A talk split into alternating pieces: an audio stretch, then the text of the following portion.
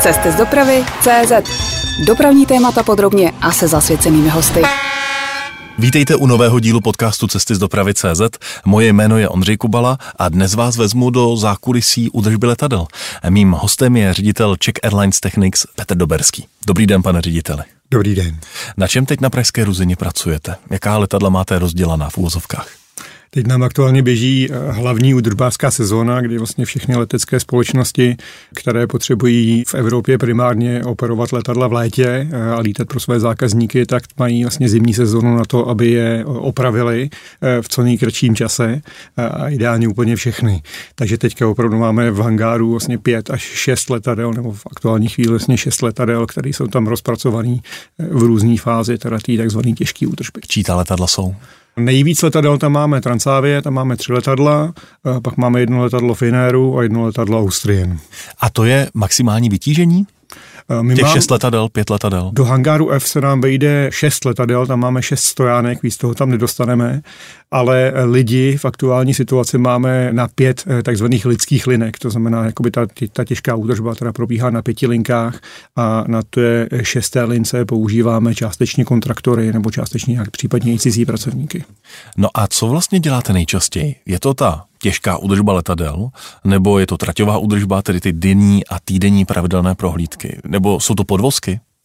Děláme všechno z tohohle, z toho ta traťová údržba je aktuálně asi nejmenší.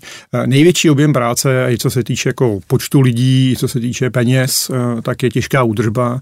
To u nás dělá nějaké dvě třetiny jako celkového objemu eh, firmy. Traťová údržba bývala eh, historicky poměrně významnou, ale to bylo v době, kdy jsme servisovali ČSA, kdy ČSA mělo v Praze hodně bázovaných letadel a pak vlastně ta traťová údržba nebyla srovnatelná s těžkou nikdy, ale eh, byla to opravdu jako významná nebo jedna z těch jakoby druhá nejvíc nejvýznamnější část firmy. Eh, dneska tím, že eh, ČSA letadla dělá Smartwings a ty mají vlastně lane maintenance přímo in-house doma u sebe, eh, tak my děláme spíš menší zakázky, staráme se o letadla Eurowings, která jsou bazovaná v Praze a potom děláme takzvané průlety, to znamená, když někdo potřebuje asistenci při otáčce v Praze, předtím než zase odletí do, na, na svoji domovskou bázi, tak se o ty letadla staráme, ale ta lajna je dneska opravdu jako malinkatá v určitý těžký údržbě. A když mluvíte o lajně, tak mluvíte o těch pravidelných prohlídkách, denní, týdenní a tak dále? Úplně ne, to jsou eh, takhle. Eh, line maintenance eh, je až po něco, co je vlastně týdenní ček, nebo tam jsou podle mě, si to dobře ještě pamatuju, potom měsíční čeky. Jo. To jsou relativně jakoby menší opravy, začíná to od toho, že opravdu, když se to letadlo otočí v Praze při každé zastávce, tak ho vlastně zjednodušení někdo musí obejít a zkontrolovat. Teoreticky to může udělat i posádka, ale nebo to udělá až mechanik. A potom, myslím si, jednou za asi dva dny už se musí udělat trošičku větší kontrola a jednou za týden to letadlo už se musí zatáhnout do hangáru udělat nějaká zase větší opravdu jako kontrola eh, a jim pak se musí doplňovat náplně a nevím, popravdě eh, nikdy jsem to nedělal, tak nedokážu úplně říct, co tam přesně kolegové dělají. No a co z toho, o čem jste teď mluvil, je nejlepší biznis? dlouhodobě asi těžká údržba, jo. Eh, byť je to věc, která je z toho možná nejvíc konkurenční, jo, protože máme nejvíc konkurence vlastně v Evropě a je tam tím pádem největší tlak na ceny a možnost zákazníků vybírat si svoje dodavatele. Jo.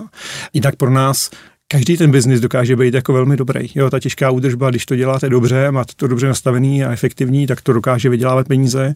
Uh, line maintenance taky historicky byla jedna z našich částí, která dokázala být opravdu obrovsky zisková uh, a dneska je to je dneska je takový malinkatý segment. A podvozkárna je taková jakoby stabilní kotva, která pořád jede a dobře vydělává. Na tu podvozkárnu jsem se chtěl zeptat, protože to není dlouho, co jste tuším, a teď nevím, jestli jste vydávali tiskovou zprávu, nebo jestli jsem to četl v některém z článků, že právě zájem o opravy a revize podvozků v Praze je enormní. Čím to je? E, protože těch podvozkáren zase je omezené množství. Ono, abyste mohli dělat e, generální opravy podvozků, tak musíte mít nejen vyškolený mechaniky, kteří dokážou uh-huh. udělat ty podvozky, ale musíte mít hlavně něco, co, čemu se říká, nebo co se jmenuje galvanovna. Jo. Což je ne úplně čistý provoz, jo, respektive potřebuje to jako spoustu kontrolních mechanismů, protože to je chemie, to jsou takové ty velké vany, z kterých se kouří, vypadá to opravdu jako hruzostrašně. A používá se to buď to na stahování kovu jo, z těch podvozkových nohou, anebo naopak zase potom na pokovení. Jo. A to je věc, která je hrozně hlídaná z pohledu životního prostředí a my vlastně tady jako žijeme z toho, že tu galvanovnu historicky máme. To znamená, že ji udržujeme. Nedávno jsme dělali, nebo tak dva roky zpátky, co jsme dělali velkou rekonstrukci té jedné části té galvanovny, tak aby to bylo opravdu jako kvalitní a bezpečný. Jo. Ale třeba z pohledu životního prostředí postavit novou galvanovnu bude obrovitánský problém. To znamená, to je trošičku zlaté vejce do budoucna? Zlaté vejce, ono to zase je ta, ta část toho, těch oprav, oprav podvozků v porovnání s tou velkou těžkou údržbou, jo, tak zase jako je relativně malá, jo, to se fakt bavíme třeba o jedné desetině, jo, v porovnání, nebo jedné čtvrtině třeba v porovnání s tou těžkou údržbou. Ale je to něco, kde máme větší konkurenční výhodu a šanci, že, že ty zakázky budou muset do nějaký míry jít k nám. A promiňte mi laický dotaz, ale když eh, k vám pošle někdo letadlo na údržbu podvozku, nebo chce od vás údržbu ano. podvozku kompletní, eh, tak pošle celé letadlo s tím, že vy to uděláte v rámci té velké údržby, anebo prostě přijde v krabici jenom podvozek? Eh, to je ideální, ale většina podvozku přijde v krabici. Jo? E, protože my těch podvozků vlastně za rok uděláme nějakých 32, 33 jo? a e, to nemáme tolik zákazníků, kdyby jsme to, kdyby jsme to udělali. A současně pak ještě druhá věc, je, to je časová a to je, že ta generální opravna podvozku trvá, jestli si to dobře pamatuju, kolem 30 dní a většina revizí na těžké údržbě bude, bude trvat kratší dobu. Jo. Takže by tady letadlo zůstávalo zbytečně Přesně dlouho. tak, to letadlo by tady zůstávalo zbytečně, byť občas se nám stává, že opravdu je to tak spárovaný, že ta revize je tak dlouhá, že tady to letadlo opravdu eh, počká a stojí na kozách eh, a počká si na tu svoji generálku. Eh, vemte mě teď do vašeho zázemí na letišti Václava Havla. Jak to vypadá, třeba i z pohledu technologií a ostatního? Jo, mně už to přijde jako normální. Jo, to, co je tam vlastně možná paradoxně jako nejzajímavější, je opravdu ta velikost, jo, protože vlastně jenom ta vlastní hangárová hala, eh, tak má nějaký... To je hangár F. To je ten hangár F, jo, to je vlastně, když přijíždíte na letiště, tak ho vidíte po levé straně, poznáte ho podle toho, že z něj vlastně trčejí sloupy a na nich jsou vlastně lana, které nesou střechu, jo, proto aby jsme uvnitř eh, nemuseli mít žádný sloup, jo, tak vlastně to je vynešení ze zhora ale ten hangár F vlastně tam jenom ta vlastní hala pro letadla má 210 metrů na dílku a 56 metrů na, na hloubku. Jo. A pak tam máme vlastně ještě stejně jednou tak velkou část, vlastně, kde máme dílenský zázemí. To znamená, ta velikost tohohle z toho je obrovitánská, byť popravdě, my v Praze děláme jenom úzkotrupá letadla typu Airbus A320 nebo Boeing 737. Ať už Mohlo by to být ještě větší, říkáte. Ale kdybych, když by člověk vzal do toho whitebody, tak ty hangáry jsou zase jako ještě, ještě výrazně větší. Jo samozřejmě. Jezdíte po hangáre na kole? A nejezdíme, to, to zase tak veliký není. Jo, to byste, když byste naset jo, a někde se stoupil, tak, tak to se nevyplatí. no a kdybychom se podívali na technologie, tak na co jste hrdí? Už jsme uh, mluvili o Galvanově, ne? Eh, v té technologii my máme opravdu jako velmi dobře udělaný dílenský zázemí. To zase u těch jako eh, údržbářských firm není asi tak úplně vždycky obvyklé. Naši zákazníci jako to, to kvitují s povděkem, eh, že jsme schopní, když nějaký díl z toho letadla sundáme, tak ho nemusíme posílat do externích oprav a spoustu toho jsme schopni udělat doma. A, a máme tam truhlárnu, jo, co vůbec nikdy nevěděl, že na letadle jsou ještě nějaké věci ze dřeva, ale jsou, jo, e, lakovnu, jo, teďka tam vlastně budeme aktuálně jako ji předěláváme z na ty moderní lakovací sušící boxy, takový ty, na který pak budeme, být, budeme moc být opravdu běžný, to se bude dělat letos v létě, ale máme avionický dílny, spoustu dám, které jsou v, v čalouně a normálně šijou, a šijou vlastně třeba primárně, ať už věci třeba případně na sedačky, nebo takový ty vlastně ty, e, v těch takzvaných dečky, v těch obkladových panelech, jo, který mhm. vlastně dělali izolace, jo. Tak tam to jsem taky nikdy historicky nevěděl, jako že opravdu letadel jako potřebuje spoustu šiček, jo. A e, klempířská dílna je veliká, kompozitárna, jo, to je věc, která, jako je, která vypadá na první pohled velmi dobře, protože opravdu tam opravdu kompozity a musí to dávat vytvrdit a to, jako na pohled to vypadá hezky, hezky. Ale na druhou stranu eh, je to těžká údržba jo, a, a ty opravdy jsou opravdu Není to takový, high-tech tam taky je, ale většina té práce je opravdu to, že musíte jako něco rozebrat, zkontrolovat, eh, poslat někdy do dílny, opravit. Jo. Eh. Takže ruční práce je z to velké části. Ruč, je to z velké části vlastně ruční práce, zvlášť ta těžká údržba. Když si řekne hangár, tak já si představím místo, kde je teď v zimě docela zima. Platí to i u vás, nebo podmínky pro údržbu jsou jiné? E, souhlasí to. Jsou samozřejmě nějaké minimální podmínky, že tam musí být, zase abych nekecal, že nás tuhnutí tmelu musíte mít víc než 15 stupňů nebo nějaký 15 mm-hmm. až 20 stupňů, ale e, samozřejmě, když zatahujete letadlo a otevřete ta obrovská hangárová vrata, tak se celá ta hala automaticky vyvětrá. Jo. E, my tam máme a je to vlastně už z doby stavby toho hangáru F, eh, tak vlastně pod celou tou plochou je natažené vodní podlahové topení, eh, který vlastně pořád to vyhřívá, plus tam máme ještě takzvaný Sahary, který vlastně přihřívají ten vzduch uh-huh. po straně. Ale je pravda, že když se to letadlo opravdu jako vyměňují, tak ten hangár se vyvětrá. Na druhou stranu zase pak se to mm, jakoby dokáže asi relativně jakoby rychle vytopit. Ale u nás chlapy samozřejmě v zimě vidíte, že chodí v mundách. Jo? Mají jako pracovní montérky, ale nechodí tam v tričkách. Jo? Ale museli jsme tam i dělat nějaké úpravy, protože když eh, Příklad z druhé strany toho hangáru máme eh, příjem a výdej zboží a tam je většině otevříno, protože tam pořád nejíždějí nějaká auta a eh, tím vlastně pak se nám stávalo, když jsme někde na druhé straně otevřeli, tak to, to opravdu ušel jako vítr skrz celý ten hangár a byla tam strašlivá zima, takže jsme museli dělat opravdu fyzické zábrany, různé dveře, tak aby jsme vlastně přehradili průvanu. A ono je to zhruba pět let, co jste otevírali menší hangár S. No, menší. Když mluvíme o tom velkém F, tak ona je to spíš taková garáž na jedno letadlo, ano. Eh, postavená hned vedle. A právě pro tu trativou údržbu. Ano. Co se vlastně musí dělat z té traťové údržby v hangáru a co můžete udělat na ploše? V té traťové údržbě většina, vlastně úplně většina prací se musí dělat na ploše. Jo. A teda, pardon, že se může dělat přímo na ploše a ji se reálně dělá na ploše. E, do toho hangáru musíte zatahovat věci v okamžiku, kdy máte špatné povětrnostní podmínky. Jo. Typicky třeba my, když se staráme o zaparkovaný letadla, hmm. tak e, když budete chtít, protože tam se jednou týdně, e, se, ne, pardon, jednou měsíčně se to letadlo musí zatáhnout na to, aby se promazalo, když bude dlouhodobě zaparkovaný. A musí se opravdu promazat všechny dveřní závěsy a prostě všechno to, co, se takhle jakoby pohybuje.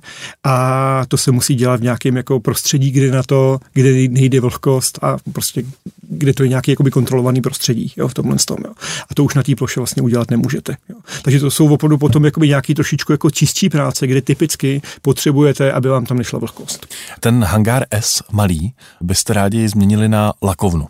Na profesionální lakovnu. Vy jste tedy lakovnu už nakousl. Ale ano. dnes přeci lakujete. Ano.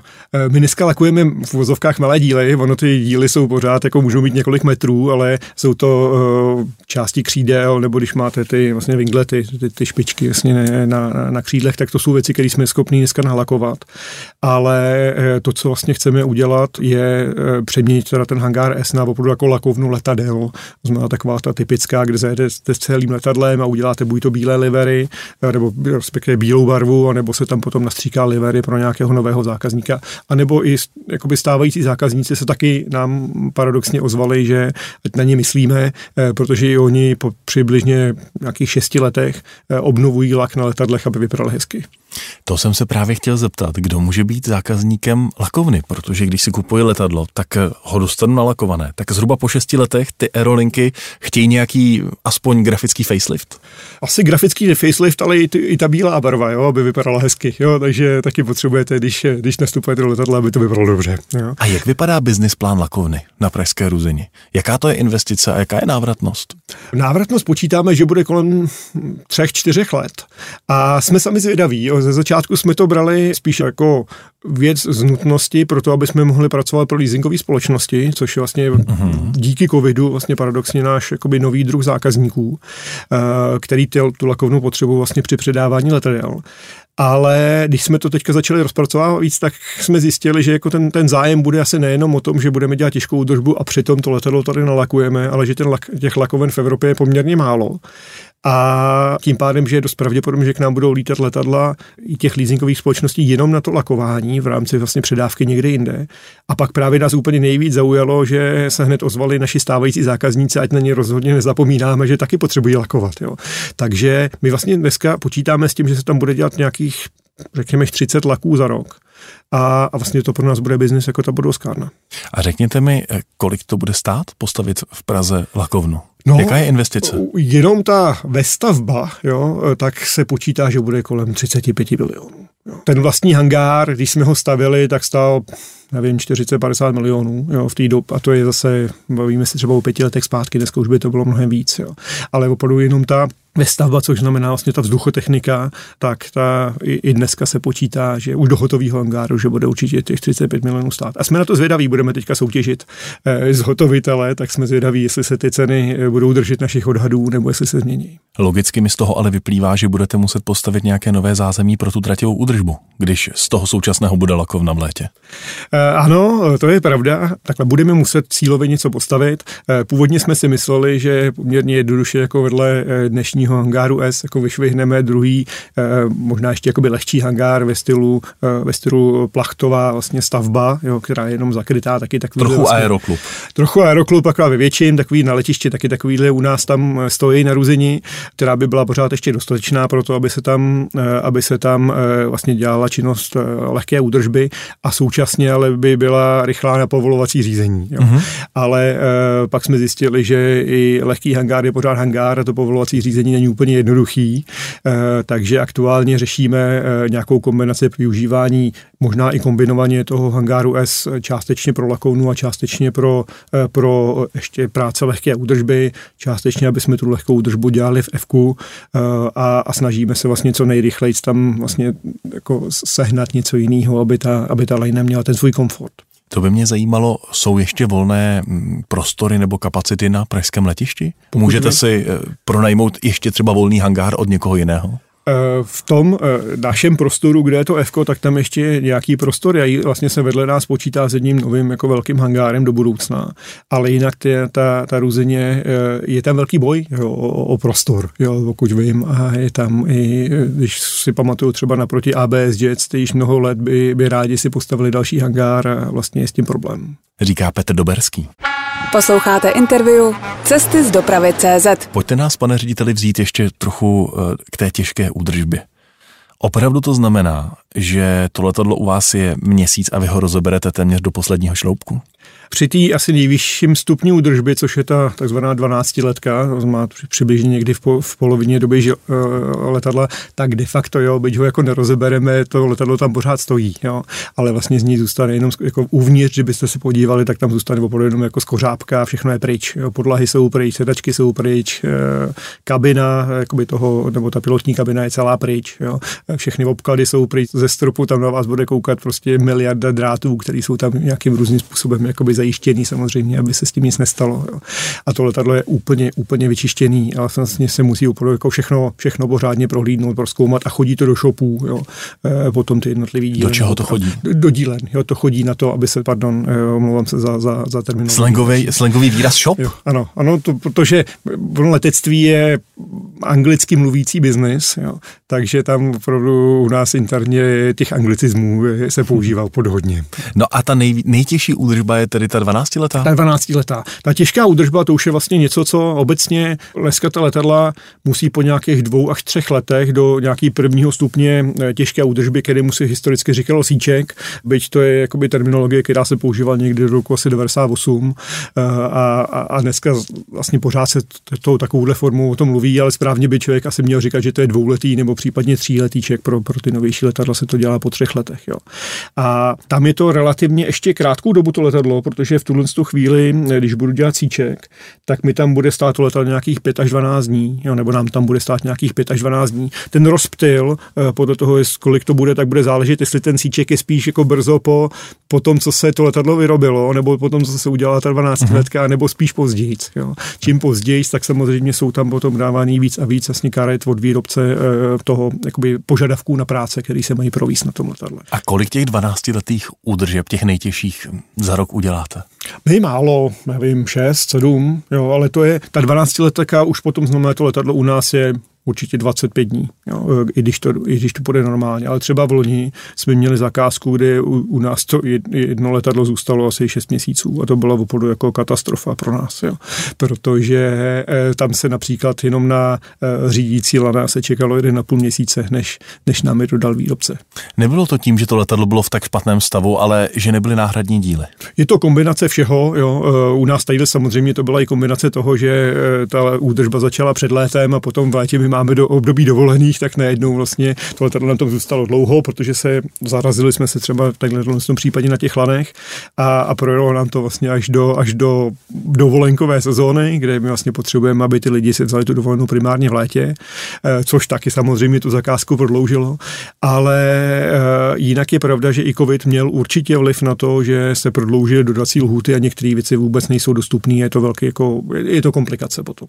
A chápu správně, že když přiletí letadlo na těžkou údržbu, že vy vlastně nikdy nevíte, čím to skončí, protože nevíte, co najdete? Že jako velmi těžko se plánuje to místo, které obsadí, kde ho budete moct prodat někomu dalšímu? No, úplně, úplně zase takový věštění to není, ale samozřejmě je tam nějaká míra jako variability, jo. A je to na menších eh, plánovačích, na tom, aby to co nejvíc odhadli opravdu z kombinace, jaký zákazník to je, jestli s tím letadlem máme zkušenost historie nebo nemáme zkušenost, kde to letadlo lítalo, jo. to, co jsem třeba o čem jsem mluvil, tak to je letadlo, eh, který se přebírala leasingová společnost Indonésie eh, a vlastně potom bude lítat, a teďka popravdě nevím, jestli do Mexika nebo bude lítat někam dál, ale, ale stahovali si ho z Indonésie a opravili jsme ho potom i tady v, Česku, tady v Česku.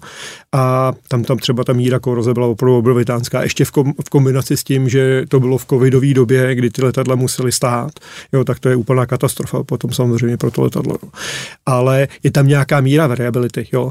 My pak se můžeme bavit jako v řádech dní, třeba, jo, kolik se to prodlouží, a, ale stávají se určitě i případy, kdy 25 denní ček my prodloužíme o 14 dní, protože prostě se tam najdou takové věci, eh, jakoby ať už je to kombinace víc práce, jo, najednou, mm-hmm. a, a nebo to může být, že opravdu se tam najdou nějaké speciality a my to musíme řešit s výrobcem letadla, aby nám řekl, jestli to můžeme opravit, nemůžeme opravit, pak se může případně čekat na nějakého mm-hmm. externího dodavatele. Jo. A jaká je, dá se říct, nejčastější závada, kterou odhalíte? Úplně nejčastější, která se nejvíc řeší, je koroze. Jo. To je věc asi, která je jako nejvíc, nejvíc řešená. A kde letadlo nejvíc koroduje?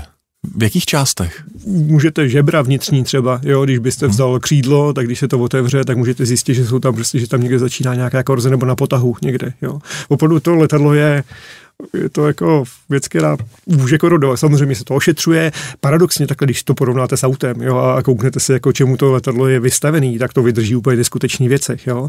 A druhá věc je, že, že i to, co byste potenciálně u auta neřešil, jo, tak u toho letadla se řešit musí, protože to je prostě letectví a to letectví má mnohem vyšší standardy, jo, než, než mm-hmm. pozemní doprava, kde můžete zastavit a, a, a nechat to být. Jo. Prostě, prostě malá eh, rezavá tubka, kterou eh, u auta zacáknu sprejem, který si koupím v obchodě, tak, tak se bude to řešit, vyřešíte výrazně bude se víc. řešit, bude se měřit, jo, bude se eh, diskutovat až u nás engineeringem nebo, nebo potom někde s výrobcem, jestli to je v limitech, není v limitech, jo, jestli se to může jenom vybrousit, ošetřit, nebo jestli si to musí případně měnit.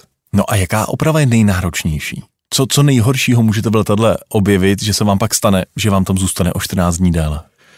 To asi není, to je opravdu ty to, to, nevím, jestli se dá úplně říct, že je něco jako nejnáročnější. Jo? Opravdu tam je, tam ten, ten, to, je, to je spíš jako o objemu jo, tohle. A to, co je pro nás by vlastně jako největší komplikace, jsou nepravidelnosti. Jo? To znamená, když je to letadlo ve, když se zjistí nějaká významná míra nálezů a nám vlastně v tu chvíli se potenciálně vlastně zastaví práce na tom letadle, protože to je vlastně ta, ta skupina těch lidí, která vlastně v jednu chvíli to letadlo opravuje, eh, tak my vlastně máme na jedné té lidské lince, to je vždycky rozdělána na dvě party, eh, ta, každá ta parta může mít ani třeba 20-22 lidí, různě ještě rozdělených po, A každý jako, dělá to svoje. Každý dělá svůj uh-huh. část, někteří se specializují na vnitřek, někteří dělají drák, pak tam máme klempíře, která což je jako velmi důležitá profese pro nás, někteří jsou motoráři, podvozkáři a, a tak. A Samozřejmě úplně nejhorší je, eh, když, já nevím, na draku najdete nějakou přesně hrozně velkou korozi a je to hrozně práce pro klempíře, ale co potom budete dělat s, těmi, s těma vnitřňákama? Jo? Vy potřebujete, můžu... aby parta postupovala stejným tempem přesně ve všech tak, profesích. Přesně tak. Jo. Takže vlastně svým způsobem pro tu opravu letadla, to vždycky na konci uděláme tak, aby to letadlo bylo, bylo, bylo dobrý, ale pro hmm. provoz firmy, a teďka na to koukám vlastně z pohledu vlastně ekonoma jo, a někoho, kdo je zodpovědný za to, jestli ta firma bude vydělávat nebo ne, tak tohle to jsou vlastně ty věci, které jsou potom velmi komplikované, protože vám zůstávají stát lidi. A dají se vyzískané díly repasovat a znovu prodávat? Existuje něco jako second hand s náhradními díly v letectví? Eh, určitě existuje to paradoxně, je věc, kterou jsem, než jsem přišel eh, do letectví, tak jsem v takovýhle míře neviděl. Eh, spotřební materiál ne, byť existuje něco, co se jmenuje jako spotřební opravitelný, jo.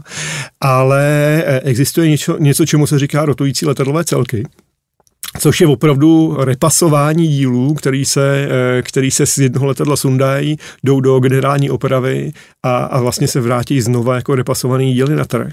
A je to i zajímavý, protože funguje opravdu rotující, se tomu říká, protože ty díly opravdu rotují mezi jednotlivými letadly. Jo? A je to um, typické, kdybych vzal krásný příklad, je letadlový sklus.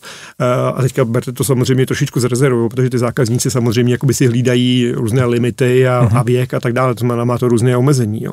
Ale jak v tom letectví je potřeba, aby letadla pořád lítaly, tak a, a dobrá opravy skluzu zase bude trvat 14 dní, jo. A, nebo teďka mi kolegové prominou, možná, že to je kratší dobu, jo. Ale tak to probíhá zjednodušeně tak, že když u letadlu začne e, procházet limit e, na nějaký letadlový skluz, e, tak ten provozovatel si zavolá svýmu dodavateli těchto z těch rotujících dílů, ten mu pošle sklus náhradní, eh, oni ten sklus eh, vymění na letadle poměrně rychle, letadlo může, může lítat dál, už má teda serviceable sklus. A ten, ten sklus, který musí jít do opravy, tak se eh, půjde někam do nějaké, do nějaké opravny, ať už jsme to my nebo někdo jiný, my to děláme taky, tam se na něm udělá overhaul, vrátí se mu zpátky zase ta kondice a potom se použije na úplně jiné letadlo. Jo.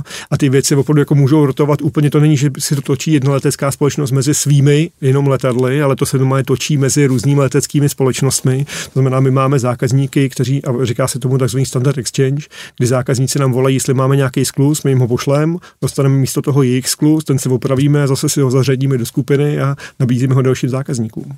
Takže vy jste částečně i přeprodejce náhradních dílů. Určitě, určitě je to dobrý biznis. A obecně, vaše firma je obchodníkem s náhradními taky, díly. Taky. Má to smysl? Vždyť jako si můžu objednat přímo od výrobce. Proč bych si kupoval od vás? Je to zajímavý, eh, ale má to smysl, eh, protože, a to je u nás možná historická výhoda toho, že jsme byli ČSA a že jsme jakoby velká zavedená firma, eh, protože u spousty vlastně spousta našich odběratelů jsou i případně jiné opravářské firmy, eh, které nemají takový přístup eh, k těm výrobcům těch dílů nebo nemají takový ceny. To si nemůže koupit každý? Nemůže se to úplně koupit každý. Je to jako zajímavý, ale ty velcí, velcí výrobci, když tam přijdete, tak vás vůbec nezalistují eh, a odmítnou s váma obchodovat, protože prostě pro ně nejste potenciálně zajímavý zákazník. Takže pro mě bude zajímavé, i přesto, že vím, že si na tom necháte marži, protože to přeprodáváte, ano. tak se dostanu s vámi na lepší cenu, ano, než kdybych ano, šel za výrobcem. Ano, přesně tak, přesně tak. Nebo, nebo respektive dostanete se do stavy, že to, že to vůbec můžete koupit. Jo. Protože i když my vám to přeprodáme s marží, tak na tom budete pořád líp, než kdybyste si to řešil po vlastní ose. Naším dnešním hostem je ředitel Czech Airlines Technics Petr Doberský. Posloucháte interview Cesty z dopravy CZ. Pane řediteli, zkomplikovalo vám po té obchodní stránce hodně život, že už neexistují ČSA jako v vozovkách národní dopravce? Určitě, minimálně v té, takhle, my jsme měli my jsme historicky ČSA Technik, jsme, jsme udržbářská vlastně část ČSA a měli jsme vlastně stoprocentní provázání. Eh, od toho roku 2010, kdy Technik vznikl jako separátní společnost a pak vlastně v roce 2012 se prodal pod, eh, pod letiště Praha, dneska máme jako naší mateřská společnost. V rámci záchrany ČSA přes Aeroholding. Ano, přesně v rámci záchrany ČSA přes Aeroholding. Tak od té doby se vlastně postupně snižovala naše míra angažovanosti v provozu ČSA a současně teda samotné ČSA se taky zmenšovalo zlepšovalo. Jo. A, a určitě jsme to poznali. Pro nás e, velká výhoda bylo, že to šlo postupně. Jo, že to nebylo tak, že by ČSA najednou zkrachovalo. Jo, že postupně mrze, mizeli z trhu. Ale postupně mizeli z trhu, takže my jsme měli vlastně čas se postupně přetá, přetáčet na uh-huh. nový zákazníky. A vlastně dneska jsme v situaci, kdy z ČSA nemáme vůbec v podstatě žádné zakázky, to jsou úplně miniaturní zákazník pro nás. Do budoucna asi zase máme kontakty a, a bavíme se o, nějaké budoucím eh, zase rozvoji spolupráce do budoucna, ale, ale dneska je to opravdu zákazník úplně miniaturní jo, pro nás. Když bychom se podívali na toho největšího na ruzinském letišti na Smartwings, tak e, ti mají vlastní in-house údržbu, ano, jestli se ano, nepletu. Ano, přesně tak. Kdo je vaším největším zákazníkem? Naším největším zákazníkem dneska je společnost Transavia, eh, kterou nevím, jestli posluchači budou znát, ale je to vlastně uh, nízkonákladová uh, dceřiná společnost Air France KLM, tyhle vlastně skupiny. A to je ta těžká údržba, nebo naopak ta lehčí? To je ta těžká, těžká údržba. údržba. Lehká údržba, ta, když jsme se vlastně bavili o ČSA, tak tam jsme to asi pocítili úplně nejvíc. Zaprvé v té části těch, těch my tomu říkáme components and spares, to jsou ty letadlové díly, kde my jsme pro ČSA měli poměrně významnou podporu v tom, že právě jsme pro ně drželi ty sklady náhradních dílů na to, aby je oni používali na svých letadlech. A jak se ČSA zmenšovaly, tak vlastně tyhle ty sklady jasně se zmenšovaly a my vlastně postupně rozprodáváme a ten, i ten výnos z toho se, se zmenšoval. A druhá část byla eh, lehká údržba, protože u eh, lehké údržby je velký rozdíl mezi tím, jestli to letadlo je tady doma, anebo jestli eh, se tady jenom otočí. Jo. Protože ta takzvaná domácí lajna, ta je zajímavější v tom, že to letadlo přes noc má nějakou úroveň úpravy a potom jednou za ten týden se tady zatáhne do hangáru a musí se tady udělat nějaká údržba. Kdežto, ale to je jenom doma. Jo. To znamená, když se nám sem někdo bude otáčet, tak my ho tady obejdeme, to letadlo zkontrolujeme, uh, ale oni potom tyhle noční práce si udělají někde na nějaký jiný bázi a my vlastně o tyhle hodiny přijdeme.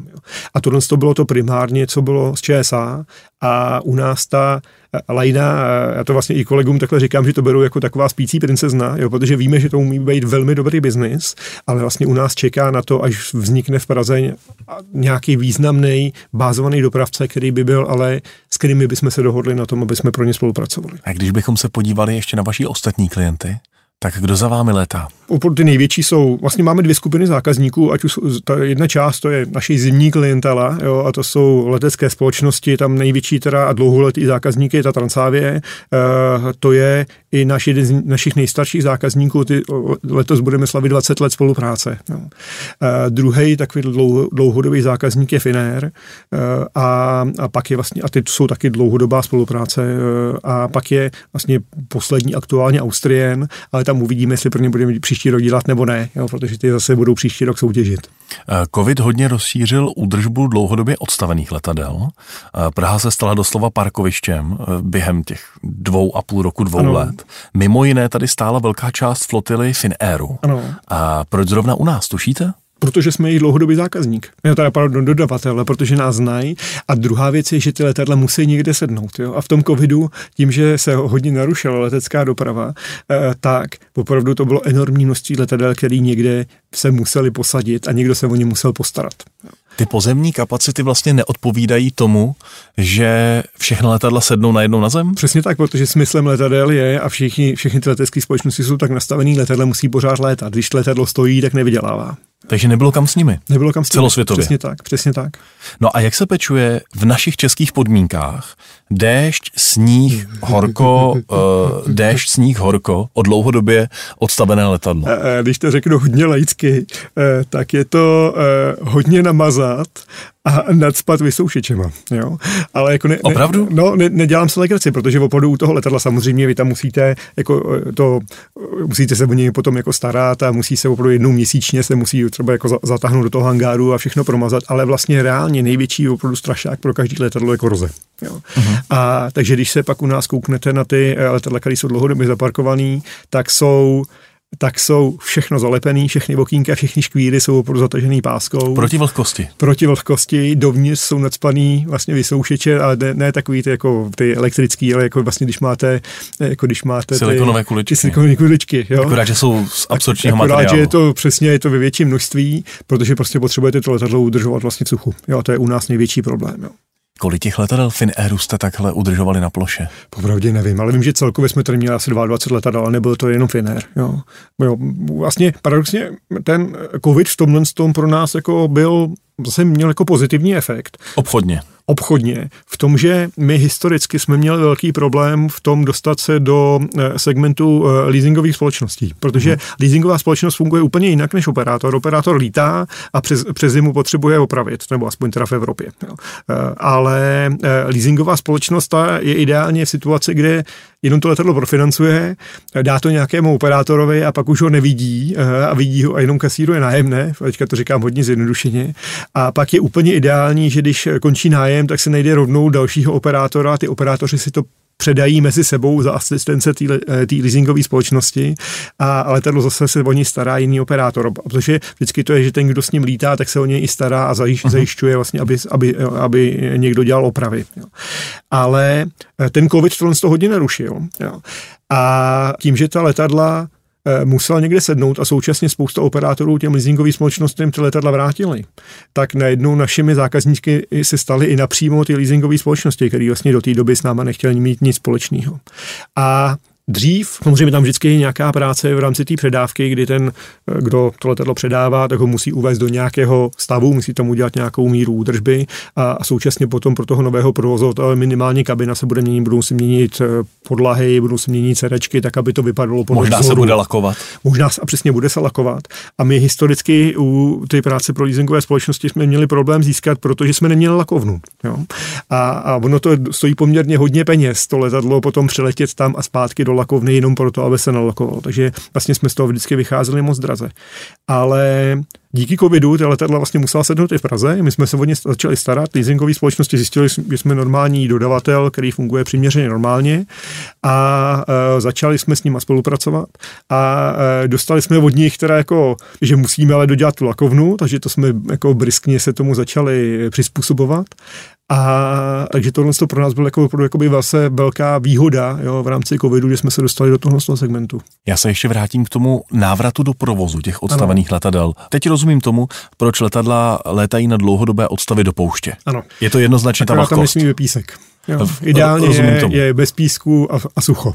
Teplo a sucho. Kolik míst je na světě vhodných pro uskladnění letadel dlouhodobé? Dá se to spočítat? Eh, popravdě nemám o tom úplně přehled, ale v, v Evropě, co vím, tak jsou takovéhle velké části ve Španělsku, jo, kde jsou opravdu jako letiště specializované na to, že tam ta letadla jsou vlastně podstavený, anebo si tam případně je potom rozebírají. A, ale jinak znám sám, stejně jako asi e, e, posluchači nebo čtenáři z dopravy, takže znám, e, že v Americe jsou vždycky fotky e, někde v arizonské poušti toho, jak tam ty letadla jsou jakoby odstavený. Jo ale v Evropě jako tady v nejbližším okolí nevím o tom, že by takhle letadlo parkovali. No a když takové letadlo, vrátíme se do ano. Prahy, třeba zmíněný Finnair, který ano. u nás stál více než rok s některými ano. letadly, to ano, se nespletu asi. Ano, a ještě tam některý stojí. A tak uh, ještě tam některá stojí? Ano. Finnair si nevyzvedl všechno? Ještě ne, ještě některý tam čekají na nějakou speciální opravu u, u motorů, jo, kde to je jakoby nějaká část se tam musí opravit mm-hmm. na závěsech motorů a je to nějaká úplná specialita, kde, kde se opravdu čeká na to, eh, nebo je to něco, co je málo firm, který to vlastně to jsou schopní udělat, aby se svěsila ta, nebo sundala ta část, na který je zavěšený motor a tam se udělala nějaká jakoby speciální oprava. To už není práce pro vás.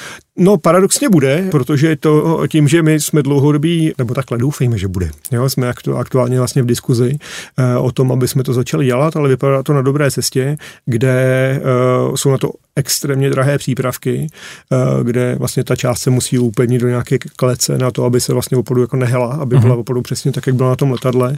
A pak se na tom dělá vlastně oprava, musí se to průběžně řešit s Airbusem v tomhle tom případě ale uh, dokud se to neopraví, tak to letadlo nesmí do vzduchu.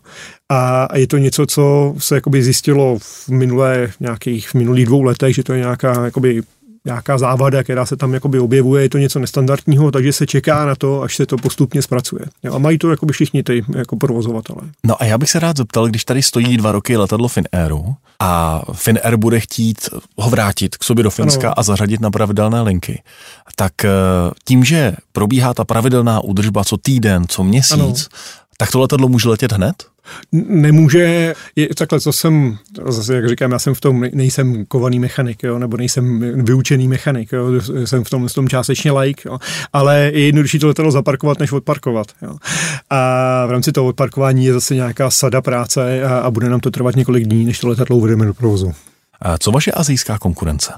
Ehm, třeba Lufthansa Technik opravuje ve svých dílnách eh, na Filipínách v Manile. Zaujal mě třeba takový eh, Airbus A380 British Airways po dlouhodobém odstavení právě letěl až do Manily na to, aby ho v uvozovkách, jak jste řekl, odparkovali.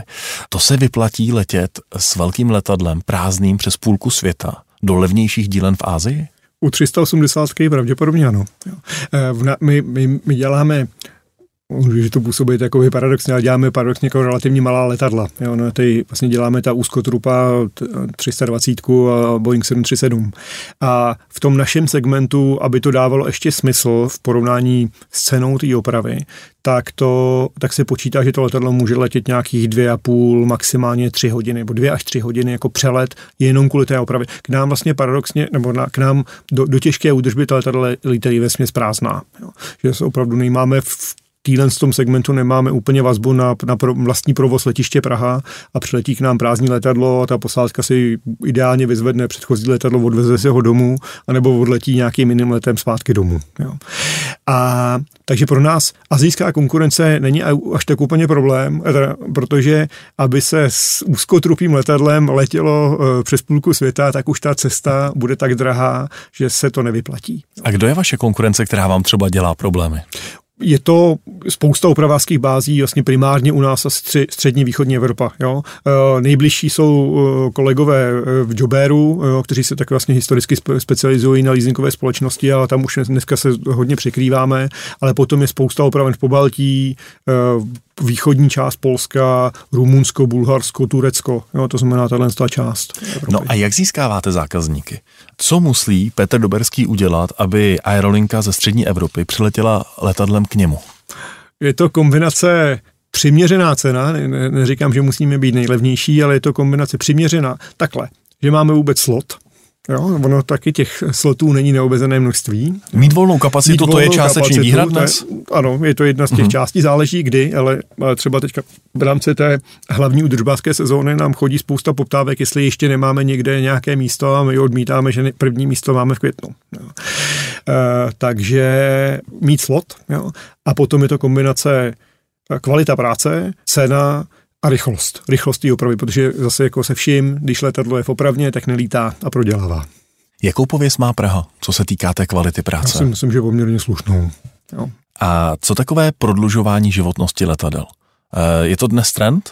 Eh, je to trend, ale ne, ne, nemyslím si, že to je jako chtěný trend. Jo? Eh, je to, je to o tom, nouze. že výrobci nestíhají? Je to spíš o tom, že za prvý v rámci covidu se asi dost letadel skrpovalo a výrobci nestíhají vyrábět nové. Takže u našich zákazníků vidíme a je to a vidíme i, že to jako je jako trpěný a nechtěný, ale že jim ta letadlová flotila stárne.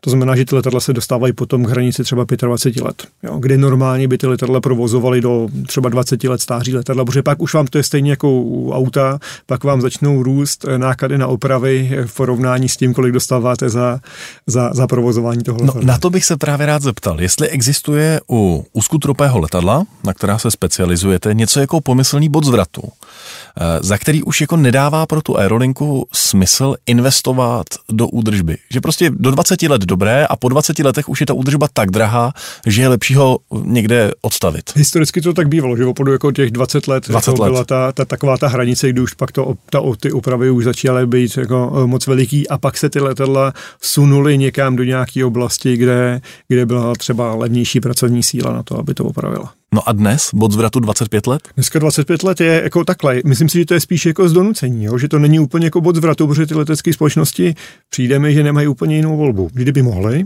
tak by si ty letadla obnovili. Na druhou stranu, ale člověk může číst spoustu zpráv o tom, že relativně často zánovní letadla se ekonomicky vyplatí některým aerolinkám odstavit a neprovozovat. A jak to jde dohromady tohle? Záleží, to asi záleží. V rámci covidu těch letadel opravdu stálo hodně, ale dneska teda, co vidíme, tak je Zajímalo by mě, kolik le, leteckých společností dneska opravdu má ty letadla odstavený a, a nechce jenom, jenom taky nechce provozovat, jo? protože jako, co já slyším, tak je, že všichni jako nemají letadla a schání letadla. Takže letá, co může na světem teď? Letá, co může. No. Jak je to s mechaniky? Já si docela dobře dovedu představit, že můžete mít problém udržet eh, mechaniky, které vychováte. Protože ten mechanik, pokud bude umět jazyky, mm-hmm. což jako když u vás bude pracovat, tak se je velmi rychle naučí, ano. tak dostane velmi rychle nabídku ze západní Evropy, protože ten Čech je vlastně levný. Jo, jo, souhlasím. No to je vlastně nás, naše asi největší limitace nebo naše největší omezení jo, v dnešní době a to je vlastně počet kvalifikovaných mechaniků, kde zase, když se potkávám s konkurenčními firmami nebo to, co slyšíme od, vlastně od našich zákazníků, tak vlastně všichni ty opraváři jsou ve stavu, že nemají lidi. Jo? E, ale my historicky jsme třeba uh, si nabírali mechaniky z, právě z těch Filipín, teďka aktuálně jsme mm-hmm. to mhm. zase, zase obnovili, takže se vlastně snažíme dostat teda uh, k nám mechaniky um, z téhle části uh, světa, kde jsou přiměřeně kvalitní za, za peníze, které jsou ochotní, z, jakoby, který my jsme schopni zaplatit a za který oni se přesídli do Evropy. Ale teda poslední diskuze bylo, že i na Filipínách už chybí mechanici. jo.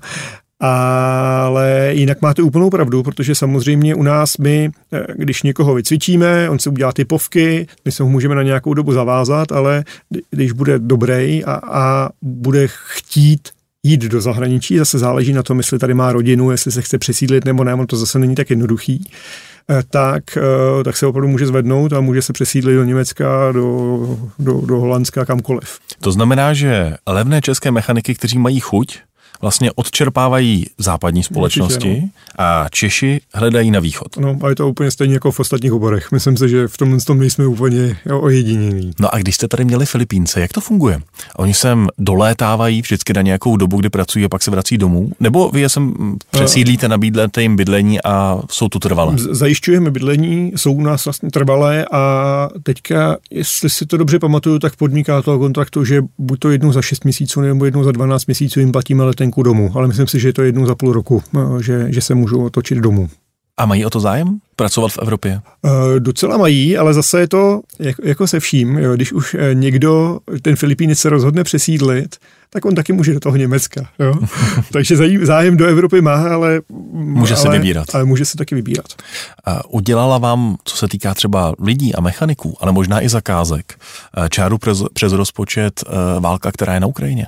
Eh, ano, my vlastně po covidu jsme měli jeden z těch směrů, jak vlastně získat kvalifikovanou pracovní sílu, tak bylo začít nabírat na Ukrajině. Jsme to měli předběžně domluvený, že spolupráce ještě s jinou firmou tady z Česka, takže využijeme vlastně jejich náborářské kapacity tam a, a budeme eh, nabírat mechaniky v téhle části, ale bohužel teda díky válce, eh, tak ta celá část vlastně vzala to své eh, a, a my jsme se zase vrátili teda k tomu, že budeme muset nabírat teda na Filipínách. A mělo to vliv i na vaše zakázky, na údržbu letadel?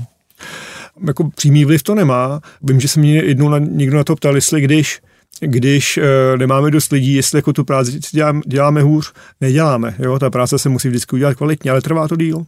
A nevezmete, nemůžete vzít tolik zakázek? Nemůžeme vzít tolik zakázek, protože nemáme tolik kapacity. Ona ta těžká údržba je hodně opravdu ruční práci. Jo? To není, že by tam někde stál nějaký stroj, který prostě pojede, ať tam je člověk tam stojí nebo nestojí. Jo? Ale opravdu to je jako podstatě stoprocentně ruční práce a když nemáte ty lidi, tak ty hodiny nikdo neudělá na tom letadle a všechno to bude trvat delší dobu. No a na kolik procent vlastně máte vytížené kapacity? Tak jestli vás dobře poslouchám, tak uh, co se týká lidského personálu, tak téměř na 100%? Uh, eh, ano, to máme a vlastně potom, když se vezmeme přes rok, tak pravděpodobně budeme opravdu vytížený na 100%. V průměru. Jo, v průměru. Ono je tam samozřejmě velká potom vlna díky té zimní sezóně, kde se pracuje víc a potom v létě se zase vybírají dovolené.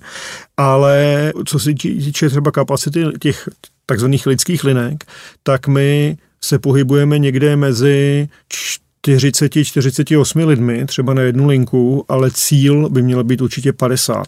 Jo. A každý ten vlastně, každý, když vezmu jako 8 lidí na lince, tak, tak to znamená, že každý den tam chybí, každý den 11 hodin tam chybí 8, 8 lidí, kteří by na tom letadle mohli pracovat.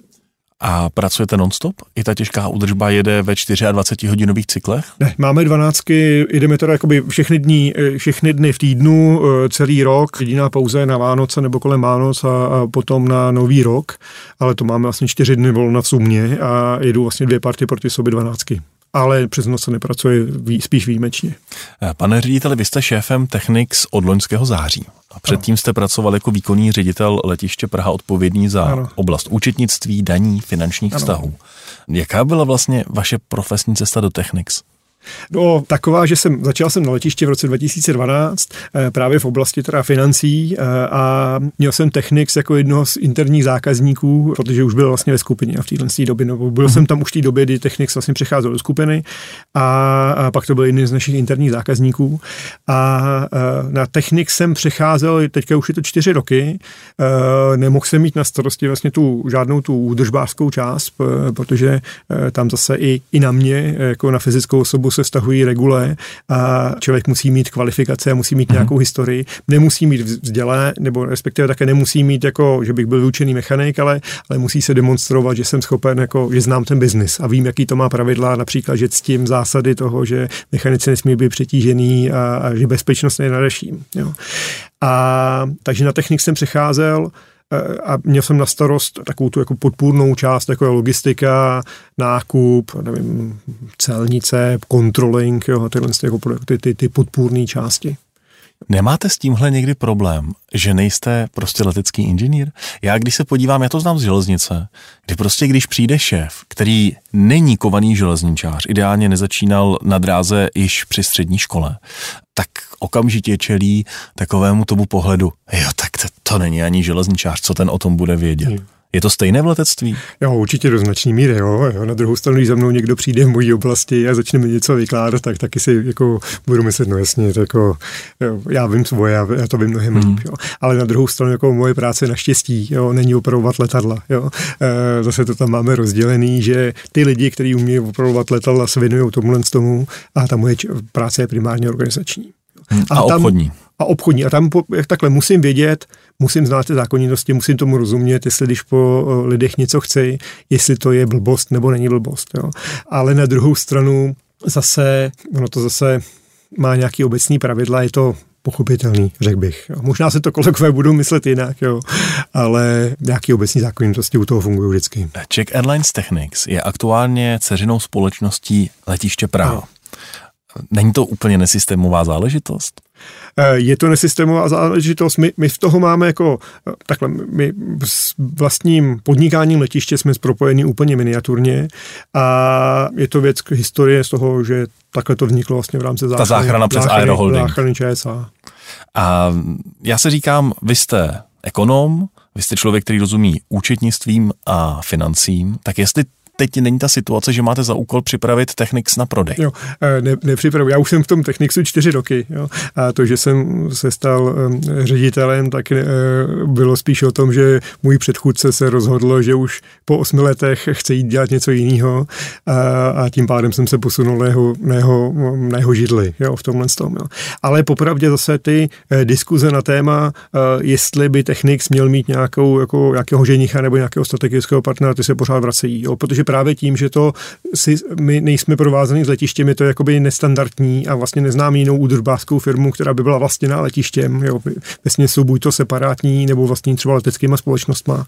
Tak tyhle ty diskuse se vrací. Já za tu dobu, co jsem na tom letišti, dneska je to vlastně nějaký 12, 13, ne, 10. rok nebo 11. Uh-huh. rok, tak už eh, je to každý tři roky. Jo, tohle jako diskuze nastane. No a teď máte takové zadání nebo nemáte? Nemám takovýhle zadání. A naším hostem v minulém díle podcastu Cesty z dopravy CZ byl šéf zprávy železnic Jiří Svoboda. A on vám tady nechal také jednu leteckou otázku. Pojďte si ji poslechnout. Dobře, to jsem zvědavý. Tak bych se zeptal, zda eh, z jeho pohledu má smysl eh, zhruba do tisíce kilometrů řešit leteckou dopravu pro přesun občanů. Zda opravdu by to nemělo být nahrazeno vlaky vysokorychlostními i z pohledu nákladů spojených s údržbou letadel. Otázka je úplně validní a když se kouknete do západní Evropy, tak přesně také to funguje. Například mezi Paříží a Bruselem podle mě už se dneska vůbec nelítá, jenom tam jezdí vlaky. Jo. A za předpokladu, že bychom opravdu měli opravdu vysokorychlostní železnici, jo, tak je úplný nesmysl lítat z Prahy do Vídně jo, například. Jo.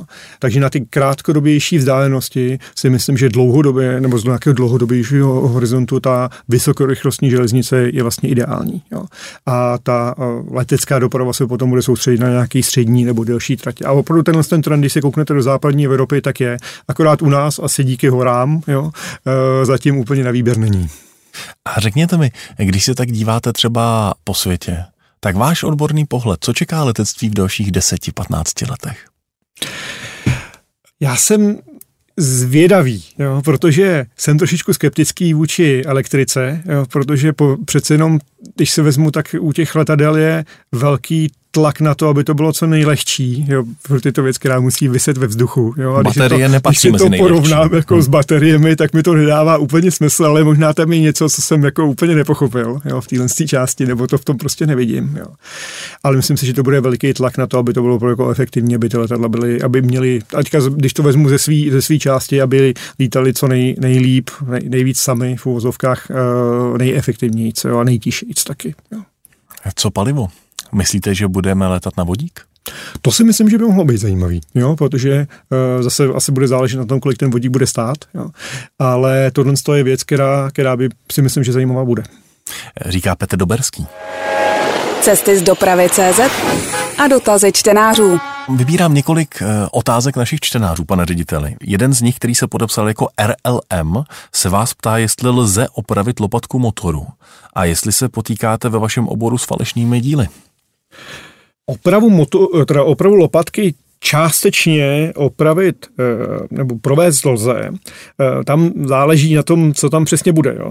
Eh, protože když to bude situace, kdy je to na té náběžné nebo takové hraně lopatky, když tam budou nějaký záseky, jo, tak tohle to se ještě nějakou formou opravit dá ale bude to jako konzultace s výrobcem jo, u všech těch, těch věcí. Když se nejde promáčklina na té vlastní lopatce, eh, tak bude zase obrovská konzultace nebo zjišťování, jak velká je, kde, v který přesně části je, bude se to muset diskutovat s výrobcem a tam je dost možný, že ta lopatka se pak bude muset celá vyměnit, že už se nebude dát, jako, že už se nebude dát opravovat. A falešné díly? A falešné díly dneska, dřív to možná problém byl, i, i, i co víme e, z historie od kolegů, tak se stávalo, že byly nějaký třeba už vyřazený díly, který někdo přerazil e, a tvářil se jako, že jsou to díly ještě, které jsou funkční ale a i opravdu nějaký asi relativně hodně let zpátky se něco takového stávalo. Dneska ne, ne, nepamatuju si, že bychom to v práci někdy, práci někdy diskutovali. Pavel Černý eh, si vzal eh, vlastně vaší větu, když jste nastupoval 1. září do funkce, kdy jste říkal, mým cílem pro nadcházející období je nejprve vrátit Czech Airlines Technics do velikosti před rokem 2020. Hmm.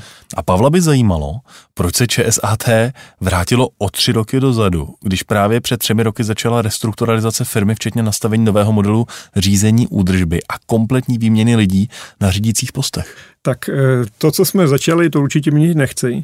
Eh, to co, to, co já chci vrátit zpátky, tak je spíš to, co se týče jako velikosti a objemu. Jo. Protože třeba jenom, když to vezmu na počet lidí, tak my té době, vlastně před covidem, jsme měli nějakých 850 lidí a dneska jich máme 620. A je to opravdu vlastně o tom objemu, eh, protože režijní náklady zůstávají pořád stejný. Jo, velikost hangáru zůstává pořád stejná a je to opravdu o tom objemu práce, který jsme schopni v těch prostorách zpracovat, aby jsme byli co nejvíc efektivní. Eh, Luboše by zajímalo, také se vrací k téhle větě. Eh, myslím, že lidi, kteří se věnují údržbě letadel a typují, že by to mohli být i vaši zaměstnanci, jste touhle větou docela zaujal. A ten se ptá, no docela by mě zajímalo, jak to chce pan Doberský udělat, ten návrat do velikosti před rokem 2020. A dodává, že jsou hlavně problémy, které má dnes většina leteckých společností, především s nedostatkem kvalifikovaného leteckého personálu, který je v ČSAT silně finančně podhodnocen nejenom vůči konkurenci v ČR, ale i vůči konkurenci v blízkosti hranic. Platíte svoje lidi málo? no, to je do, dobrá otázka. Ne, tak eh, ano, dá se říct, že jsme nějakou chvíli trošičku zaostávali, bych řekl. Jo, i, i díky covidu jsme eh, určitou dobu nepřidávali. Na druhou stranu teďka eh, k, s úderem 1. ledna jsme zvedali platy o 12,1%. Vlastně plošně úplně všem. Jo, a, a tím bychom se měli, do, nebo aspoň co víme, tak jsme se jako dostali zpátky jako do, do, do pelotonu. Jo, že, do pelotonu že, se nemusí, že se nemusíme stydět. Jo, přesně tady. Na druhou stranu, takhle z pohledu zaměstnance vždycky si dovedu představit, jako že bych bral víc. Jo, to si myslím, že to, to jako se nikdy nezmění. Ale je pravda, že opravdu ta, ten, eh, ta nedostat, nedost, ten nedostatek eh, kvalifikované pracovní síly je eh, významný a my to vlastně řešíme jako dvojím způsobem. Za jsem zmínil ty Filipíny. Jo. Za, za, takhle, kohokoliv se nám podaří tady jako sehnat, tak ho hrozně rádi nabereme. A pak máme dlouhodobě dva směry. Za prvý je teda hledání zaměstnanců v zahraničí a druhý je, že jsme obnovili a více snažíme tentokrát eh, eh, spolupráci se středníma školama, což je pro nás vlastně nejlogičtější způsob, jak nasávat lidi do budoucna vlastně postupně si je vyškolit. Pracujete s tím učilištěm, které je přímo na letišti, Pracujeme vlastně na starém letišti? Se všema, máme i, myslím si, že aktuálně máme třeba 30 studentů, kteří jsou u nás na praxích. To znamená, že u vás nemusím být, když chci začít v Technics, tak nemusím být hotovým technikem, ale Určitě. dostanu šanci jako maturant. Určitě, no přesně tak, my se vás postupně vyučíme. Matěje by zajímalo, jestli vidíte možné omezení hangáru S po přestavbě na Lakovnu v závislosti s rozšířením letiště o novou paralelní dráhu. E, to souhlasí a, a, a všimnu si dobře. Dokonce bych řekl, že tam není omezení, ale ten hangár S stojí přímo v, v v prostoru budoucí pojezdové dráhy. A, a už když se stavěl ten původní hangár S a teďka i když se dělá ta lakovna, tak vlastně se to dělá všechno s vidinou v tom, že jednu chvíli může letiště zavelet, že my tu celou stavbu budeme muset přemístit. Jo. A e, všichni se dušují, ať už u té původní stavby, ale i teďka u té stav, ve stavbě pro tu lakovnu, že to bude rozmontovatelný a přemístitelný a my máme i vytipovaný dokonce místo, jo, kam, kam se to bude v budoucnosti stěhovat. Martina H. by zajímalo, že v seriálu Letecké katastrofy viděl případ, kdy mechanik při výměně předního skla omylem použil kratší šrouby a sklo se za letu uvolnilo. Chápe, že je těžké se k něčemu takovému přiznat, ale měl byste nějakou historku prý právě na téma bezpečnosti a pořádku při opravách? Jo, eh, no, eh, popravdě eh, u nás eh, jako veselá, veselé historky neexistují, jo, protože cokoliv se udělá blbě, tak je z toho vždycky hrozný halo a hrozně se to vyšetřuje, jsou na to interní, externí hlášení, eh, potenciálně i postihy pro ty lidi, jo. takže vlastně by jako žádnou srandu, a teďka nechci, aby to vypadalo, jako vznělo, mhm. jako že se tady nějak vychloubáme, ale u nás vlastně jako ta, ta, ta sranda vlastně jako není, jo, protože se fakt bavíme o letectví. Ale paradoxně jsem jednou, a to bylo v době, kdy jsem nastoupil na Technics, tak jsem zažil, taky to bylo jako trošičku úsměvná v uvozovkách, že z toho mrazilo, ale eh, snažil se nás podvést jeden potenciální dodavatel, který eh, se nám snažil eh, poptávali jsme něco, co je, co se jmenuje práškové svařování titanem, něco úplně nes, ne, nestandardního a měla to být nějaká kus super technologie, ten dodavatel se tvářil, že to má. My jsme tam dokonce i poslali lidi a na místě jsme zjistili, že on tam má stroj, který je úplně jako jinýho typu a udělal nám normálně Potěmkinou vesnici úplně atrapu s hadičkama, který nikam nevedly a tak, takže na první pohled to vypadalo opravdu jako to, co mělo a když jste se pak do toho pustil do většího detailu, tak jste zjistil, že to je opravdu atrapa.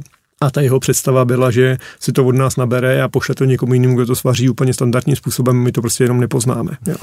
Takže to bylo jako v úvozovkách jako největší, eh, řekl bych, fake, jo, který, jsem, který jsem v tom, tom třeba jako na, na něj narazil, ale i u toho to, to z toho člověka úplně mrazí, eh, protože ten smysl toho práškového svařování je proto, aby ten svar byl lepší, než když to uděláte normálně. A my vlastně bychom to nikdy nepoznali a pustili bychom to potenciálně do provozu. Takže musíte prověřovat svoje dodavatele i, i, i, to, i to v tom směru, jestli jejich stroj je skutečně pravý. Určitě. Až takhle jo, daleko? Přesně tak, přesně tak.